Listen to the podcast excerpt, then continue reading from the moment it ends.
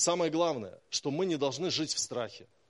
Мы не должны жить, э, ожидая какой-то даты, когда будут падать звезды, когда будет там все превратиться в кровь, луна там, и так далее. Э, это какие-то указатели, конечно, и космические события, и события, связанные с экологией. Это, это, это указатели последнего времени, и э, вот эти трубы, семь труб, которые будут трубить, и семь печатей, которые будут открываться, это будущее планеты Земля, это то, что будет. Но это нас не ужасает, потому что мы ждем Христа, который спасет нас от скорби.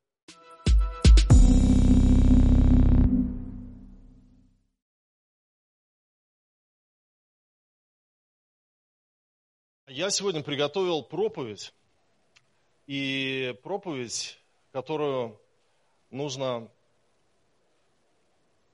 проповедь, которую нужно сказать за тридцать минут. А я думаю, как это возможно? Ну, пусть Бог поможет. Я сегодня хочу проповедовать на тему «Второе пришествие Христа». Второе пришествие Христа. И вы знаете, эта тема, она редко... Я, я поймал себя на мысли, что я впервые в своей пасторской практике буду сегодня проповедовать об эсхатологии, о последнем времени. Но, видимо, настало... время, и пришел тот час, когда это необходимо сделать. И почему тема последнего времени и почему тема второго пришествия Христа, она так актуальна? По нескольким причинам. Первая причина – это фантастическое ускорение в науке и технике. Если мы посмотрим, что происходит на самом деле в этой сфере, то мы семимильными шагами движемся куда-то в фантастику просто. И, и с этим связаны и опасности, и с этим связаны и благословения. Мы позже коснемся этого. Далее, устрашающие гибельные симптомы на планете Земля. Об этом тоже сейчас поговорим. И третье, неопределенность церкви в понимании последовательности эсхатологических событий. Потому что церковь верит, что Христос придет, но не знает, чего сейчас ждать. Что звезды падать с неба начнут. Что антихрист э, за углом поджидает и чипы всем ставит, или что э, будет еще э, значит, э, тысячелетнее царство, потом Христос придет, или сначала придет, потом тысячелетие. И вот, вот эта каша, мешанина в голове, она не дает правильно расставить ну, э, хронологию событий, которая будет в будущем происходить. Итак, давайте вот с первого. Фантастическое ускорение в науке и технике. Многие в детстве читали научно-фантастические рассказы, и мы с удивлением видели, видим ну, реализацию тех бредовых, так сказать, идей, которые были когда-то в книгах. Например, у Жюля Верна «С земли на Луну» книга была издана в тысяча восемьсот шестьдесят пятом году. Представьте, это конец девятнадцатого века. И он писал о лунных модулях, о солнечных парусах, о высадке человека на Луну. И тогда это казалось просто, ну, фантастика. Сейчас мы живем в этой реальности, когда на Луну происходит высадка космонавтов. Сейчас развивается космический туризм. Вы полетите в космос э, через лет тридцать, так сказать, не, не, не в Абхазию, не в Сочи, а в космос. И, знаете, роботы. Карл Чапек в тысяча девятьсот двадцатом году вместе со сценарием «Росумовские универсальные роботы» подарил миру идею искусственных людей. Тогда слово «роботы» появилось на свет, это начало двадцатого века. Оно только лишь появилось на свет. Сегодня роботы – это часть нашего мира, они работают вместо людей, заменяют людей и так далее. Дети из пробирок, генная инженерия. В романе Олдоса Хаксли тысяча девятьсот тридцать второго года «Дивный новый мир» предсказано, что мы будем переживать вот, детей, ну, то есть явление такое, как дети из пробирок, клонирование. И это все наступило, друзья. Все наступило очень быстро. И в Евангелии от Матфея в двадцать четвёртой главе, в четырнадцатом стихе написано: «И проповедано будет сие Евангелие Царствие по всей вселенной, во свидетельство всем народам, и тогда придет конец». И, конечно, мы понимаем, что сейчас весь мир, то есть если рыбаки и апостолы, они закидывали сети локально, проповедуя личностное Евангелие, ходя и проповедуя, да, то сегодня у нас сети, которые охватывают весь мир. социальные сети, интернет. И с развитием научно-технического прогресса вот это, значит, слово Иисуса Христа о том, что перед тем, как придет конец, будет проповедано Евангелие всем народам, мы видим, как это осуществимо на самом деле, как это может происходить. Я могу проповедовать сегодня человеку, который живет на краю земли буквально. Итак, теперь устрашающие гибельные симптомы на планете Земля. Вот давайте мы про войны поговорим, потому что Христос сказал, что будут войны, да? И войны были на протяжении всех двух тысяч лет после того, как Иисус это сказал. Но давайте посмотрим статистику. За период с тысяча шестисотого по тысяча девятьсот сорок пятый годы было всего сто двадцать девять войн между государствами в Европе. И с тысяча девятьсот сорок пятого по тысяча девятьсот восемьдесят девятый года, о, это уже близко, я там где-то родился, было с двухсот до двухсот пятидесяти войн и локальных конфликтов. В девяностые годы, просто в девяностые годы, произошло более ста войн, в которых участвовало около девяноста государств. При этом интенсивность войн возрастала из века в век. И если вот говорить о населении, то в Римской империи, когда перепись была, всего лишь было тридцать миллионов человек жило тогда, в век Иисуса Христа. И за это время, пока существует, то, то есть после Иисуса Христа, примерно семь миллиардов людей умерло на земле. А мы живем в то время, когда на земле живет семь миллиардов людей.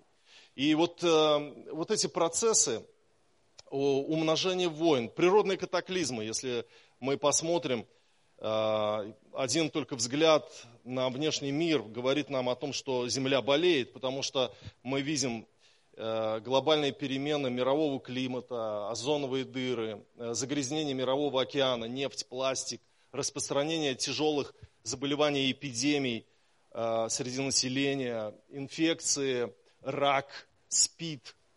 Это то, что пришло вот буквально недавно. И И Христос говорит, что это начало болезней, да?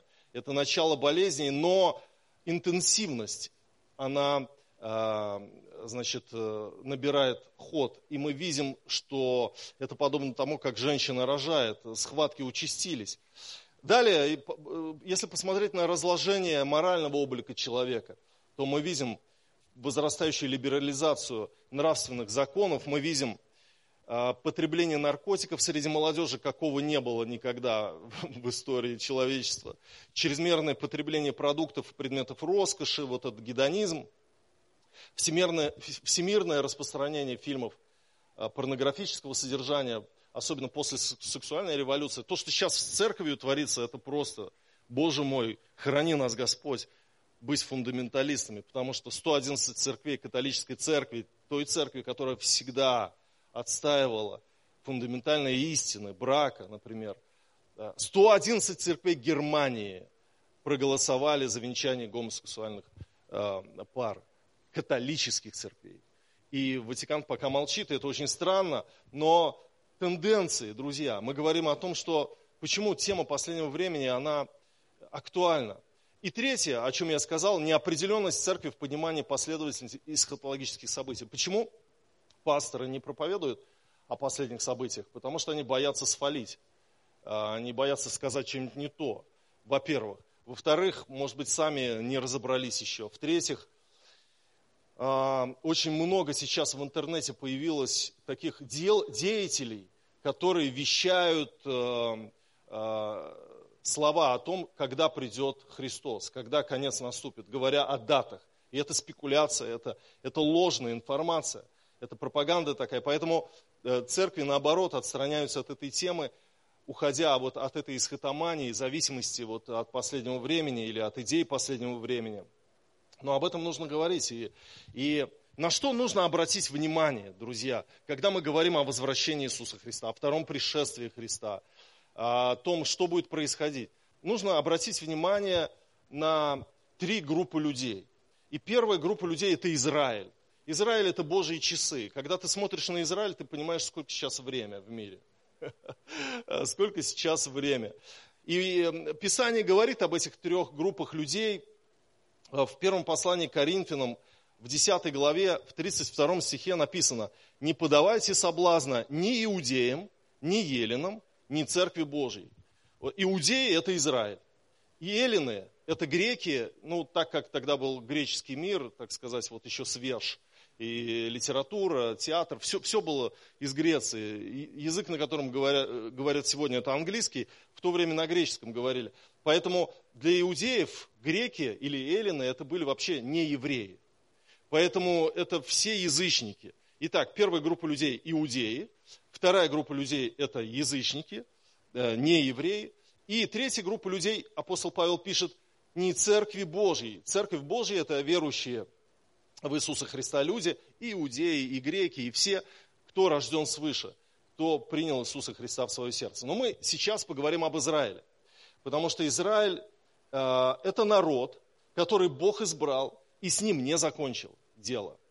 Э, в, Римлянам, в Римлянах в одиннадцатой главе, во втором стихе написано, «Не отверг Бог народа своего, который он наперед знал». В этой же главе, с двадцать пятого по двадцать шестой стихи мы читаем, «Ибо не хочу оставить вас, братья, в неведении о тайне сей, чтобы вы не мечтали о себе, что ожесточение произошло в Израиле отчасти до времени, пока войдет полное число язычников, и так весь Израиль спасется». Итак, Писание говорит, что Израиль спасется, и согласно библейским пророчествам, искупление народа израильского будет происходить двумя путями. Внешним путем, путем собирания народа в землю обетованную.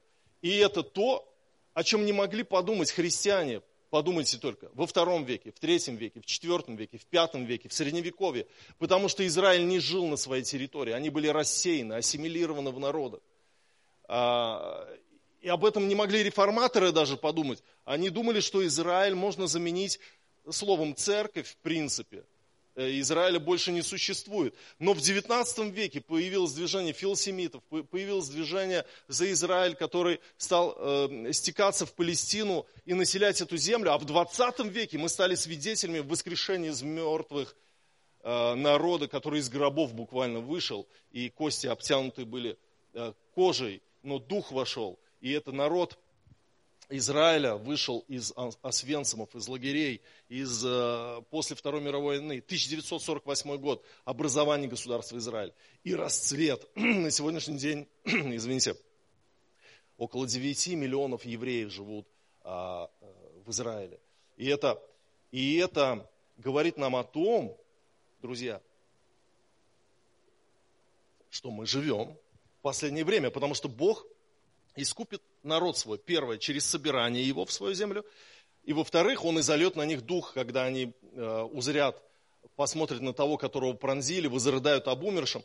В Иезекииле тридцать девять, двадцать восемь написано, «И узнают, что я Господь, Бог их, когда, рассеяв их между народами, опять соберу их в землю их и не оставлю уже там ни одного из них». Э, давайте мы откроем книгу пророка Даниила, девятую главу, и прочитаем с двадцать четвёртого по двадцать пятый стихи. «Семьдесят седьмин определены для народа твоего и святого города твоего, чтобы покрыто было преступление, и запечатаны были грехи, и заглажено беззаконие, и чтобы приведена была правда вечная, и запечатаны были видения и пророк, и помазан был святой святых. Итак, знай и разумей, с того времени, как выйдет повеление о восстановлении Иерусалима, до Христа Владыки, семь седьмин и шестьдесят две седьмины. И возвратится народ, и обстроятся улицы и стены, но в трудные времена». Итак, вся история Израиля, можно так сказать, делится на шестьдесят девять седмин, до Христа Владыки написано.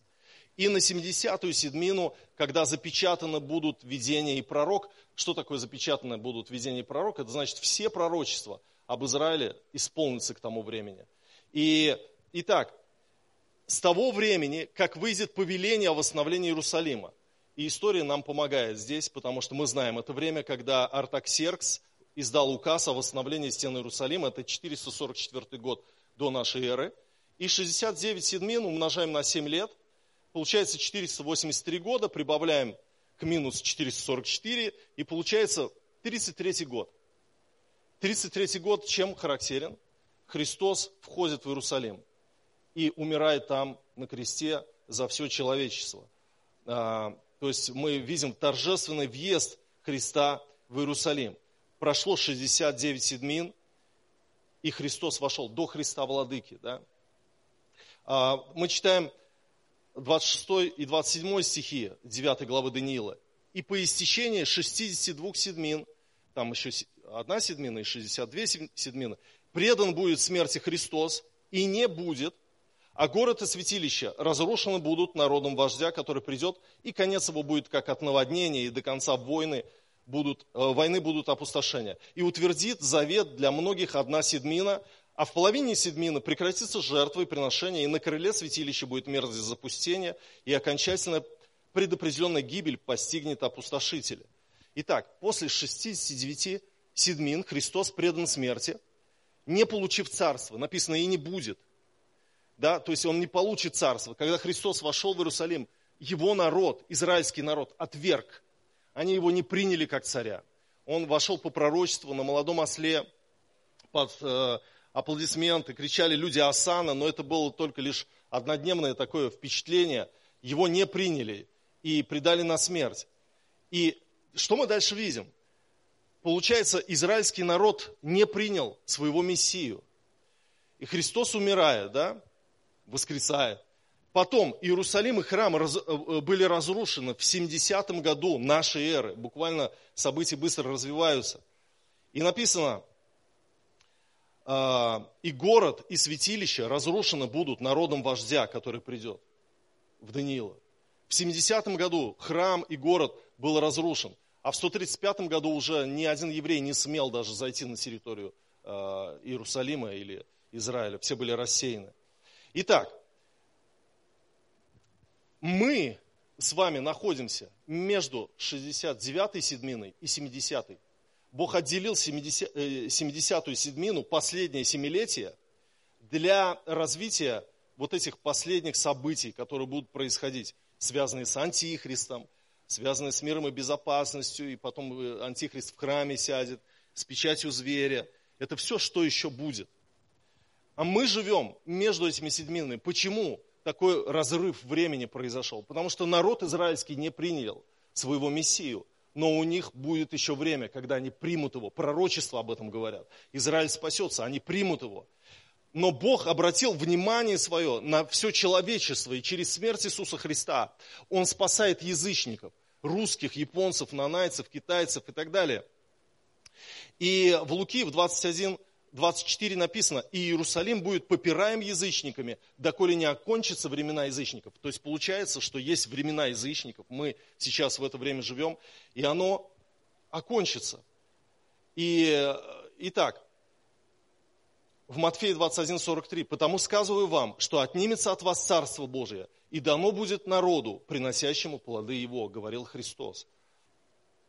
И в Римлянам в одиннадцатой главе мы читаем, что с двадцать пятого стиха. «Не хочу оставить вас, братья, в неведении о тайне сей, чтобы вы не мечтали о себе, что ожесточение произошло в Израиле отчасти, до времени, пока войдет полное число язычников». И теперь давайте поговорим о великой скорби. В двадцать седьмом стихе девятой главы Даниила написано, «И утвердит завет для многих одна седмина, а в половине седмины прекратится жертва и приношение, и на крыле святилища будет мерзость запустения, и окончательная предопределенная гибель постигнет опустошителя». В Матфея в двадцать четвёртой главе такая синхронизация происходит с девятой главой Даниила, пятнадцатый-шестнадцатый стихи. «И так, когда увидите мерзость запустения, реченную через пророка Даниила, стоящую на святом месте, читающий да разумеет, тогда находящиеся в Иудее добегут в горы». Вот часто, когда мы читали это о себе, мы не понимали, а почему наше бегство не должно быть в субботу или зимою? Да потому что об Израиле речь идет. Э, вот это вот все, то, что касается Антихриста, оно будет происходить очень тесно, связано с Израилем. И во втором Фессалоникийцам, вторая глава, тридцать четвёртый стихи, Павел говорит, «Да не обольстит вас никто никак, ибо день тот не придет, доколе не придет прежде отступление, и не откроется человек греха, сын погибели, противящийся и превозносящийся выше всего называемого Богом или святынью, так что в храме Божьем сядет он, как Бог, выдавая себя за Бога». Вот это святое место, храм, это все то, что в Израиле. И когда э, Антихрист придет к правлению, то вначале он будет как... Ну, он будет принят, он будет принят, потому что он будет не просто политическим умным деятелем, он будет уникальным человеком. И в его программе э, мира, да, в его политической деятельности, в его уме, в его способности творить необыкновенные вещи, люди будут этим самым, ну, увлечены и очарованы его личностью. И Антихрист после трех с половиной лет внезапно нарушит свой завет с Израилем и полностью отменит ветхозаветные жертвы. Он сядет в храме, и мы знаем, что Израиль никогда в жизни не поклонялись никакому человеку, кроме Бога. И поэтому они не будут ему поклоняться, и он э, перейдет в наступление на Израиль. Будет жуткое преследование израильского народа, и только одна треть его спасется. И вот эта жена, которая убежала в пустыню из двенадцатой главы Откровения, это израильский народ. И когда мы читаем вот эти все места Писания эсхатологические, Матфея двадцать четвёртую главу, где написано о святом месте, имеется в виду Иерусалимский храм, об иудейской земле, в шестнадцатом стихе написано, о людях на кровле, в Израиле почти все крыши плоские, о бегстве зимою, да, потому что народ при трехстах солнечных днях в году привык к теплу, и поэтому Иисус говорит, молитесь, чтобы не случилось бегство вашей зимой. Ясно, что речь идет об Израиле, об иудейской земле, о евреях, и та же самая печать зверя, которую все боятся, это то, что будет связано с правлением Антихриста, потому что в Откровении в тринадцатой главе написано с шестнадцатого по восемнадцатый стихи, и он сделает то, что малым и великим, богатым и нищим, свободным и рабам положено будет начертание на правую руку или на чело их, и что никому нельзя будет ни покупать, ни продавать, кроме того, кто имеет это начертание или имя зверя, или число имени его. Здесь мудрость. Кто имеет ум, тот сочти число зверя, ибо это число человеческое, число его шестьсот шестьдесят шесть. Я об этом сейчас говорить не буду. В прошлом году я проповедовал на эту тему, и эта проповедь так взлетела в Ютубе, набрала шестнадцать тысяч просмотров. Там, конечно, очень много хейтерских комментариев, но неважно. Если вы хотите об этом послушать, можете набрать в Ютубе эту проповедь, чипирование или печать зверя на правую руку и чело. Но я просто хочу сказать, это то, что будет связано с правлением Антихриста, когда он придет, с последней седминой, с этим семилетием, которое еще не наступило, но вот-вот наступит, потому что все сбывается, израильский народ собран у себя. И, и вообще вот мировая политика, она тоже крутится как бы вокруг Израиля. Не только Ближний Восток интересует эта тема, всех интересует эта тема, потому что евреи со всего мира туда поехали. Там практически у всех родственники, и богатые люди, и, и бизнесмены и так далее. Они инвестируют в Израиль. И эта тема затрагивает весь мир. И в Захарии в двенадцатой главе с девятого по четырнадцатый стихи написано: «И будет в тот день, я истреблю все народы, нападающие на Иерусалим, а на дом Давида и на жителей Иерусалима, и залью дух благодати и умиления, и они воззрят на него, которого пронзили, и будут рыдать о нем, как рыдают об единородном сыне, и скорбеть, как скорбят о первенце. В тот день поднимется большой плач в Иерусалиме, как плач года Даримона в долине Мегедонской, и будет рыдать земля, каждое племя особо». И на самом деле вот это пророчество, оно будет исполнено. Написано, я истреблю все народы. Господь говорит, я истреблю все народы, нападающие на Иерусалим, потому что будет жуткое преследование э, евреев со стороны сил Антихриста. А на дом Давида и на жителей Иерусалима и залью дух благодати и умиления, и они воззрят на него, которого пронзили. Будут рыдать о нем, как рыдают об единородном сыне, и скорбеть, как скорбят о первенце. Итак, мы поговорили с вами об Израиле. Это первая группа людей, на которые нужно обращать внимание, когда мы говорим о втором пришествии Христа. И в конце э, этого семилетия, этой семидесятой седмины, они примут такие, и они будут рыдать. И почему там написано в пророчестве Захарии, что женщины будут рыдать? Потому что любая женщина в Израиле мечтала и мечтает о том, чтобы, может быть, ей э, посчастливится стать матерью Мессии. И здесь они поймут, что он приходил две тысячи лет назад, и они не приняли его. И они будут рыдать, что приняли лже-мессию, антихриста приняли, подумав, что он мессия. А настоящего Христа они не приняли, и у них будет обращение к Господу. Они покаются, Дух Святой сойдет на них. Они переживут вот это обновление, рождение свыше. И тогда Христос э, придет в этот момент, потому что он истребит все народы вот в этой Армагеддонской битве и установит тысячелетнее царство. Итак, мы поговорили об Израиле. Теперь вторая группа людей, народы. народы. В Откровении, в девятнадцатой главе, с пятнадцатого по шестнадцатый стихи мы читаем: «Из уст же его исходит острый меч, чтобы им поражать народы. Он пасет их жезлом железным. Он топчет точила вина ярости и гнева Бога Вседержителя. На одежде и на бедре его написано имя: Царь царей и Господь господствующих». Все мы привыкли представлять себе Иисуса Христа как ягненка, как агнца Божьего. Но в книге Откровения он также описан как лев. И в книге Откровения есть такой образ суда, судьи, что Христос придет во второй раз для того, чтобы судить.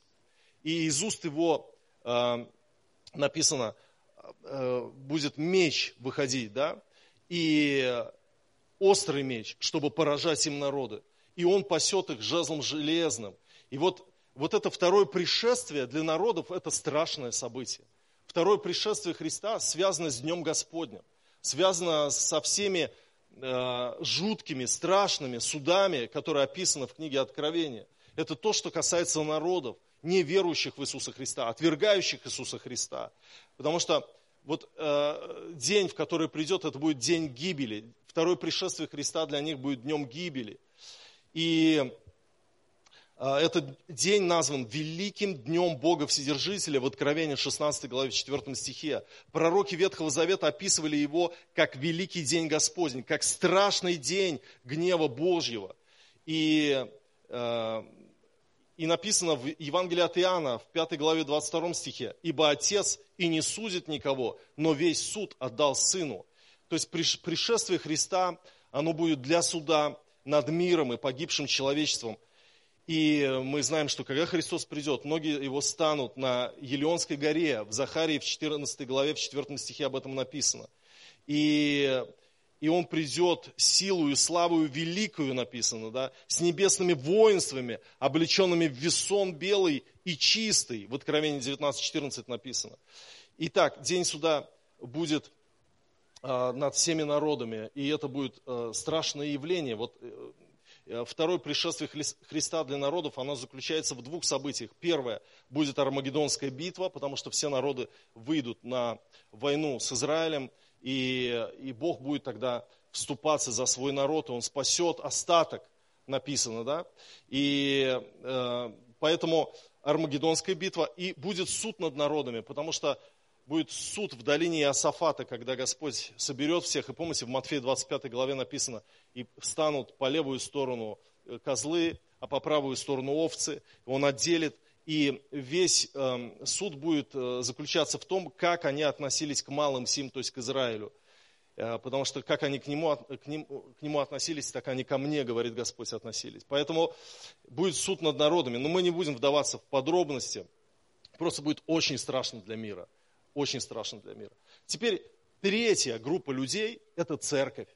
Это церковь. Давайте мы посмотрим на церковь. Потому что нам что-то Господь пообещал, когда, перед тем, как уйти с этой земли. В Евангелии от Иоанна, в четырнадцатой главе, во втором стихе написано: «В доме Отца моего обителей много, а если бы не так, я сказал бы вам, я иду приготовить место вам». Христос сказал: «Я иду приготовить место вам. И я приду и возьму вас к себе, чтобы э, вы были там, где я». И в первом Фессалоникийцам четыре семнадцать написано: «Потом мы, оставшиеся в живых, вместе с ними, с вос, э, воскресшими мертвыми, восхищены будем на облаках, в сресене Господу, на воздухе, и так всегда с Господом будем». Вот для нас, для церкви, второе пришествие – это долгожданное явление. Мы ждем его и говорим: «Ей, гряди, Господи Иисусе». Мы... Христос сказал: «В мире будете иметь скорбь, но мужайтесь, я победил мир». Он переводит наш взгляд с ужасных событий, которые ждали человечество, на него самого. И поэтому для нас второе пришествие – это упование славы, это ожидание славы. Мы ждем э, Христа, мы ждем встречи с Ним, мы как невеста. Вы знаете, вот на что все это похоже?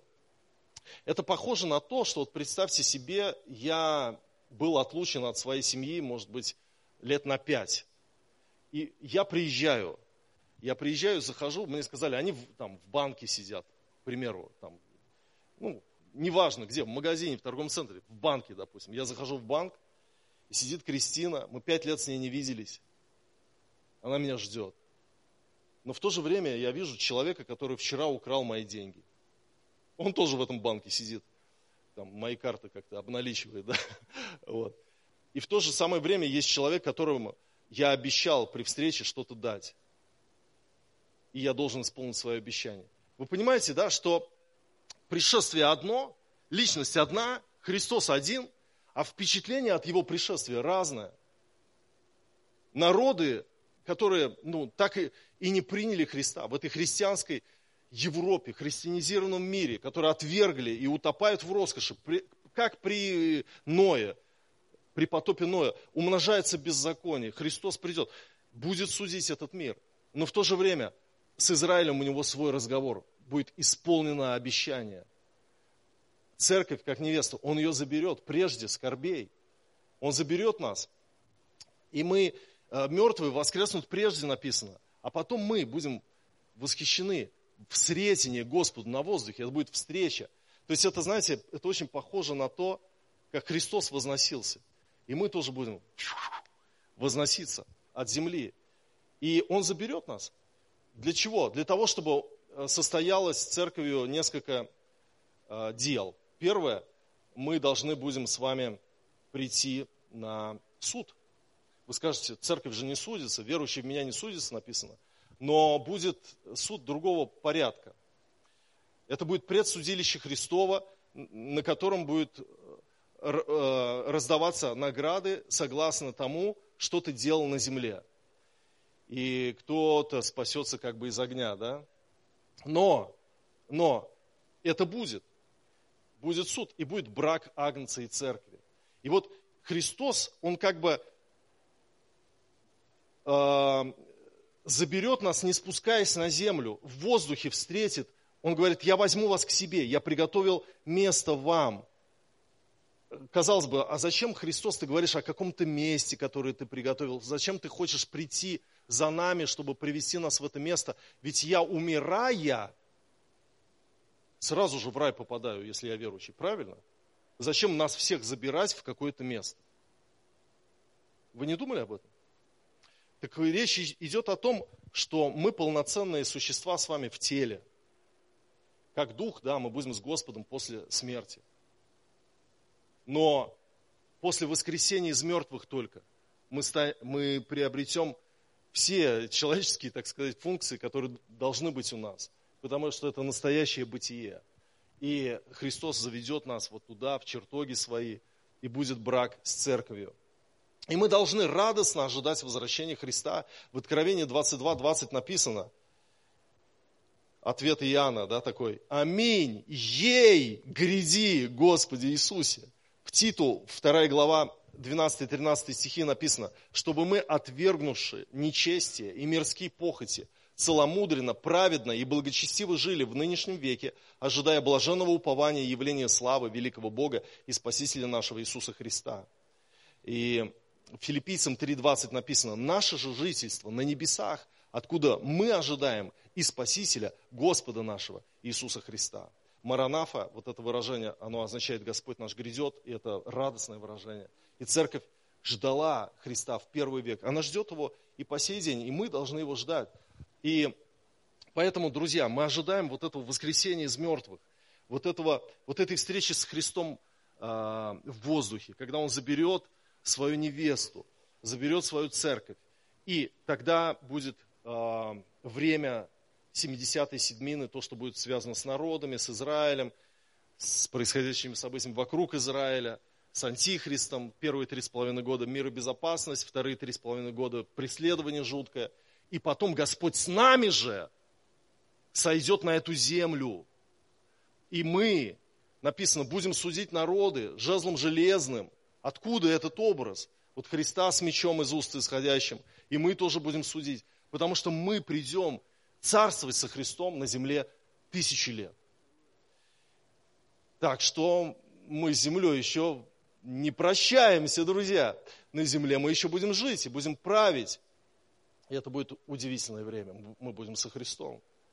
И потом будет уже конец, когда дьявол после тысячи лет скованности будет освобожден, и тогда будет суд, последний суд. Тогда будет второе воскресение, потому что воскреснут неверующие. Поэтому благо тем, кто воскреснет в воскресенье первым. Над ним смерть вторая не имеет власти. Поэтому мы ожидаем воскресения из мертвых. Мы ожидаем встречи со Христом. И мы придем вместе со Христом для того, чтобы царствовать с Ним тысячу лет. И Израиль обновленный, рожденный свыше, будет с нами царствовать. И мы со Христом царствовать будем. А потом будет вечность после тысячелетнего царства. Друзья, это краткий курс по эскатологии за тридцать минут. Я, конечно, очень много чего не сказал. Но я хочу, чтобы мы понимали, самое главное, что мы не должны жить в страхе. Мы не должны жить, э, ожидая какой-то даты, когда будут падать звезды, когда будет там все превратиться в кровь, луна там, и так далее. Э, это какие-то указатели, конечно, и космические события, и события, связанные с экологией. Это, это, это указатели последнего времени, и э, вот эти трубы, семь труб, которые будут трубить, и семь печатей, которые будут открываться, это будущее планеты Земля, это то, что будет. Но это нас не ужасает, потому что мы ждем Христа, который спасет нас от скорби, который заберет нас, прежде чем вот эти скорбные события. И над нами день гнева, день Господень, он не будет э, иметь вот этого страшного эффекта, когда мы будем поражаемы и будем говорить там, горы, падите на нас, там, мы не хотим жить, потому что это все страшно. Нет, мы будем со Христом. Мы ждем Его, нашего Спасителя и нашего Избавителя. Он придет за нами. Он приготовил тебе место, и Он придет за тобой. Аминь. Давайте встанем.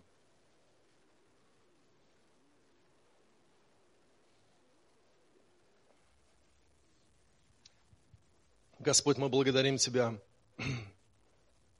за это служение, за это время, когда мы можем размышлять над Словом Твоим, и мы можем размышлять о тех событиях, которые будут в мире, о событиях, которые будут связаны с Израилем, о событиях, которые будут связаны с церковью.